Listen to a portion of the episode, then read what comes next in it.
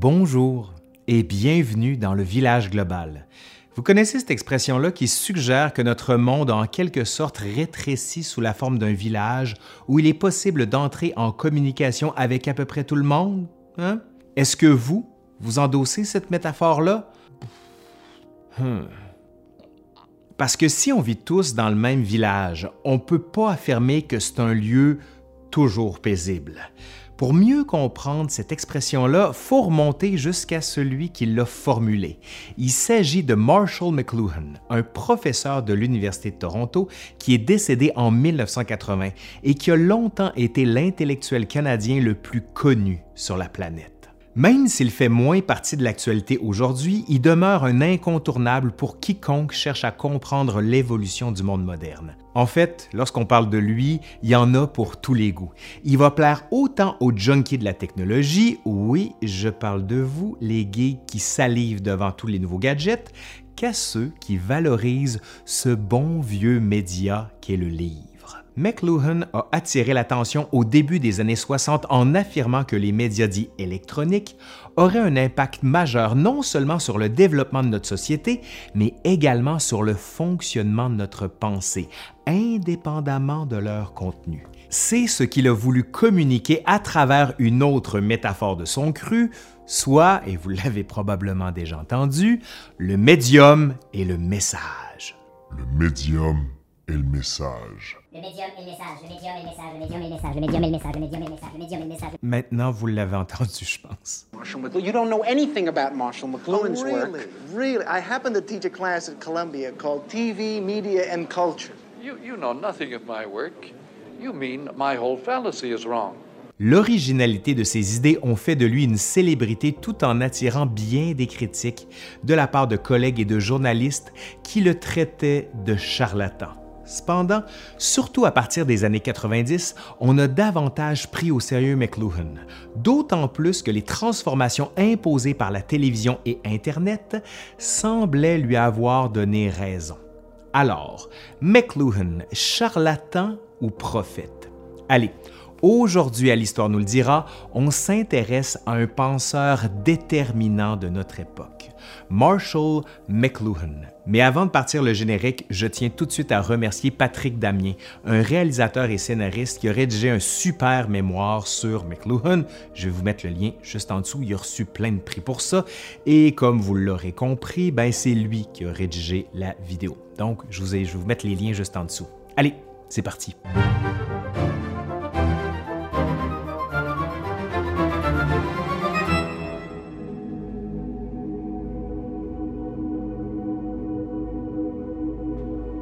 Parlons ainsi de cet homme de l'Ouest qu'est McLuhan, puisqu'il est né à Edmonton et a déménagé à Winnipeg vers l'âge de quatre ans.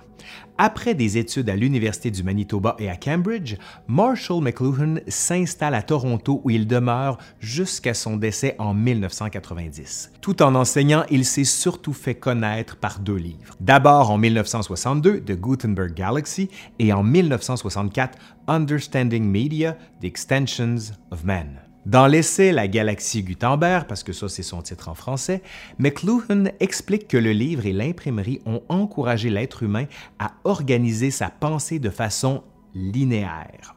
McLuhan oppose l'homme qui vivait dans la tribu et l'homme qui a grandi avec l'imprimerie. L'homme tribal pouvait difficilement se séparer d'un message car la parole faisait partie intégrante de lui-même.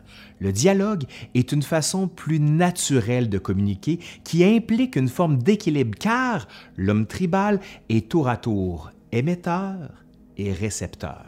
Le développement de l'écriture, mais surtout l'imprimerie, a brisé cette dynamique en séparant l'émetteur du message.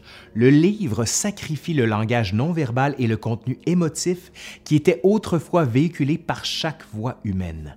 Selon McLuhan, l'imprimerie a ainsi valorisé l'uniformité et le raisonnement linéaire. Par exemple, le livre est séparé en chapitres qui permettent au lecteur de passer du point A au point B et ainsi de suite.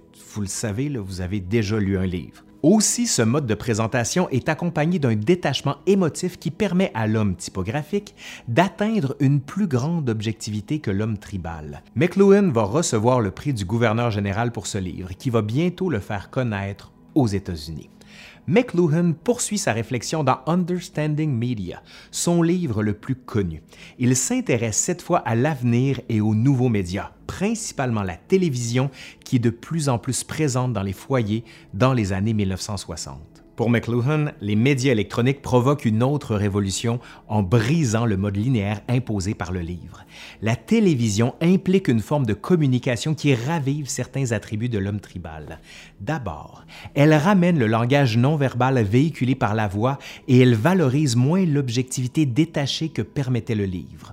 Puis, l'évolution des médias électroniques a permis que les récepteurs redeviennent plus facilement des émetteurs. Aussi, assez rapidement, là, McLuhan a saisi que la télévision avait un penchant pour une présentation en mosaïque, où on change de sujet fréquemment, ne serait-ce qu'à travers les pauses publicitaires. Selon lui, tout ça favorise, chez le téléspectateur, un monde de pensée qui, contrairement au livre et à la linéarité, procède par bond, comme c'est souvent le cas dans une conversation. Il entrevoit ici d'une certaine façon la venue des onglets et des liens qui font aujourd'hui partie de notre quotidien avec Internet. Ces effets-là sont très importants pour McLuhan, car ils opèrent indépendamment du contenu, d'où l'expression, le médium et le message. Plusieurs critiques ont dénigré McLuhan en l'accusant d'accorder aucune influence au contenu. Or, ce n'était pas le cas, et McLuhan, qui enseignait la littérature, a rétorqué que le contenu est évidemment important, mais que la forme avait un impact très grand parce qu'on ne s'en méfiait pas, surtout à cette époque-là.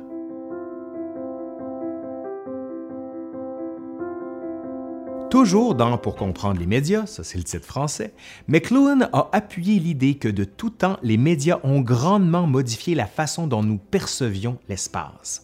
En cette ère électronique, il explique que le globe se rétrécit et cela nous force à entrer en relation avec une foule de gens, de cultures et de concepts que nous pouvions éviter dans le passé. On trouve ici le germe de la métaphore du village global. Là aussi, ses détracteurs ont vu une faille majeure, puisque nous sommes très loin de vivre dans un village paisible. Certains passages de Pour comprendre les médias peuvent en effet suggérer que McLuhan cultivait parfois cet espoir d'un lieu pacifique. Cependant, à plusieurs reprises, le professeur canadien a affirmé que ce nouvel espace restreint était aussi une grande source d'angoisse et de conflits. McLuhan en a même fait le sujet d'un livre au titre évocateur, soit War and Peace in the Global Village, publié en mille neuf cent soixante-huit. La métaphore du village global a parfois été mal interprétée, probablement en raison du caractère polysémique du mot village et surtout du mot global aussi. Pour certaines personnes, global peut évoquer aussi ce qui est universel ou harmonieux, alors qu'il signifie plutôt à l'échelle du globe.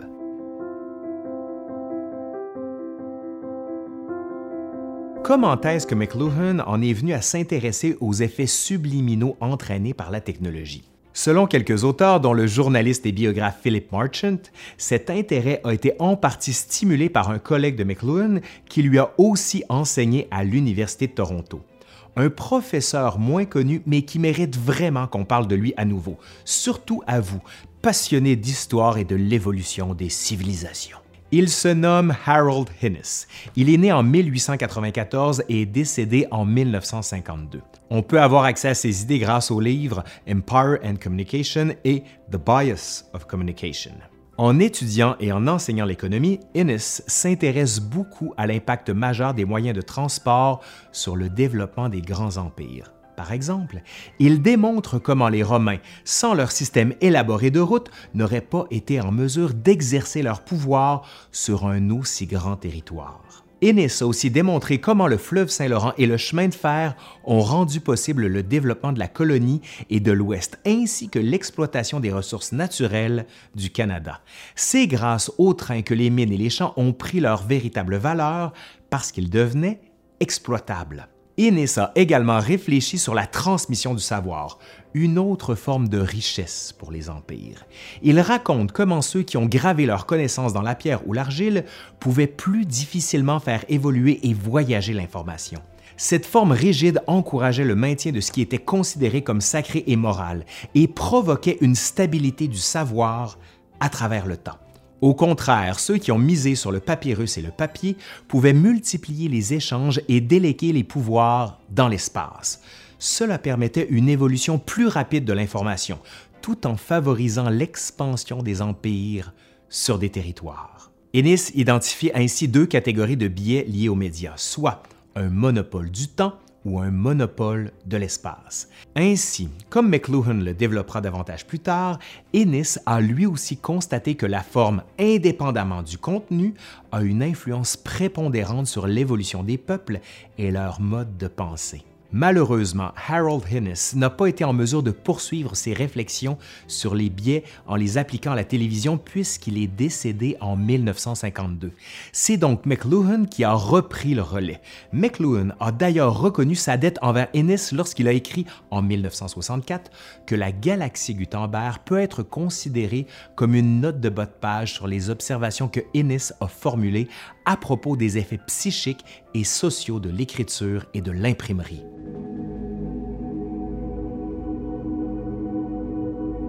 Si cette préoccupation de McLuhan pour la forme a provoqué tout un tollé au cours des années soixante et soixante-dix, la situation est bien différente aujourd'hui. Le monde universitaire et les analyses des médias sont beaucoup plus ouverts à l'impact de la forme des médias. Les préoccupations actuelles face aux médias sociaux, à la cyberdépendance ainsi qu'à l'omniprésence des écrans chez les enfants en sont la preuve. Dans tous ces exemples, on se soucie notamment des effets possibles sur le développement du cerveau et sur l'attention. Pour être en accord avec Innis et McLuhan, il faut partager avec eux une certaine définition de l'être humain qui découle des études anthropologiques. McLuhan avait d'ailleurs fondé au cours des années cinquante une revue universitaire visant à réunir des penseurs de diverses disciplines et l'anthropologie y occupait une place de choix. Notamment à travers l'évolution du structuralisme, l'anthropologie nous a invités à voir l'humain comme étant un animal culturel, soit un être incomplet qui a besoin de la culture pour apprendre à fonctionner. Évidemment, ça nous demande un peu d'humilité d'avouer que nous sommes incomplets, mais ça devient facile à admettre lorsqu'on voit un poney se tenir debout deux heures après sa naissance.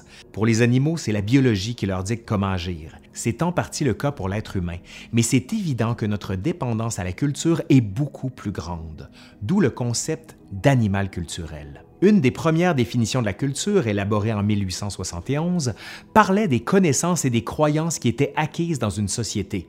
Bref, le contenu. Puis, les définitions se sont élargies progressivement afin d'inclure de plus en plus de comportements et des systèmes de pensée, nommés en anglais comme étant des patterns, qui peuvent se manifester de diverses façons, même à travers les objets. En mille neuf cent soixante-neuf, le réputé sociologue québécois Guy Rocher a formulé cette définition de la culture qui a été adoptée par plusieurs depuis, soit un ensemble lié de manières de penser, de sentir et d'agir plus ou moins formalisées qui, étant apprises et partagées par une pluralité de personnes, servent d'une manière à la fois objective et symbolique à constituer ces personnes en collectivités particulières et distinctes. De connaissances, nous sommes passés au design, puis aux patterns, pour finalement parler des manières. En d'autres mots, en partant du contenu, nous sommes passés à l'importance de la forme.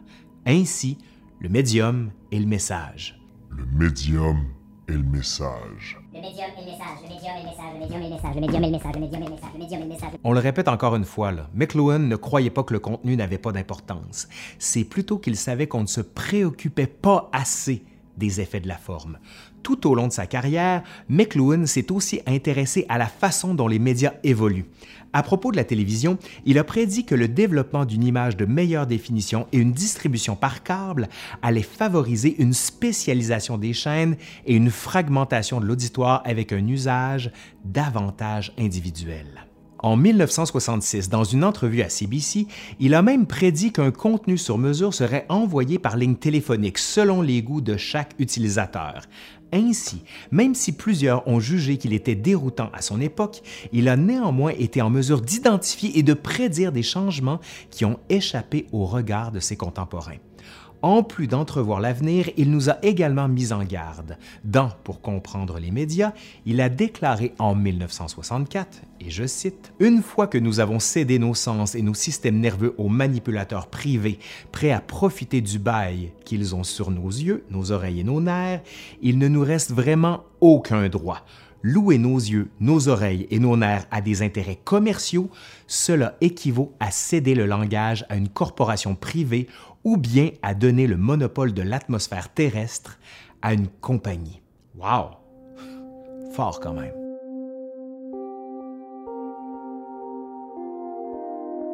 McLuhan, un charlatan? Non, c'est pas ce que l'histoire nous dit. Un original?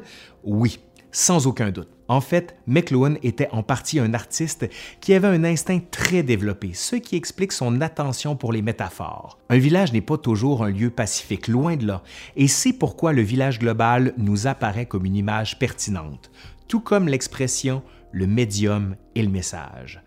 Mais une fois encore, là, je veux dire merci à Patrick Damien qui a réalisé ici un travail de titan, rien de moins. Allez, je suis Laurent Turcot de L'Histoire nous le dira. Si la vidéo vous a plu, ben dites-le.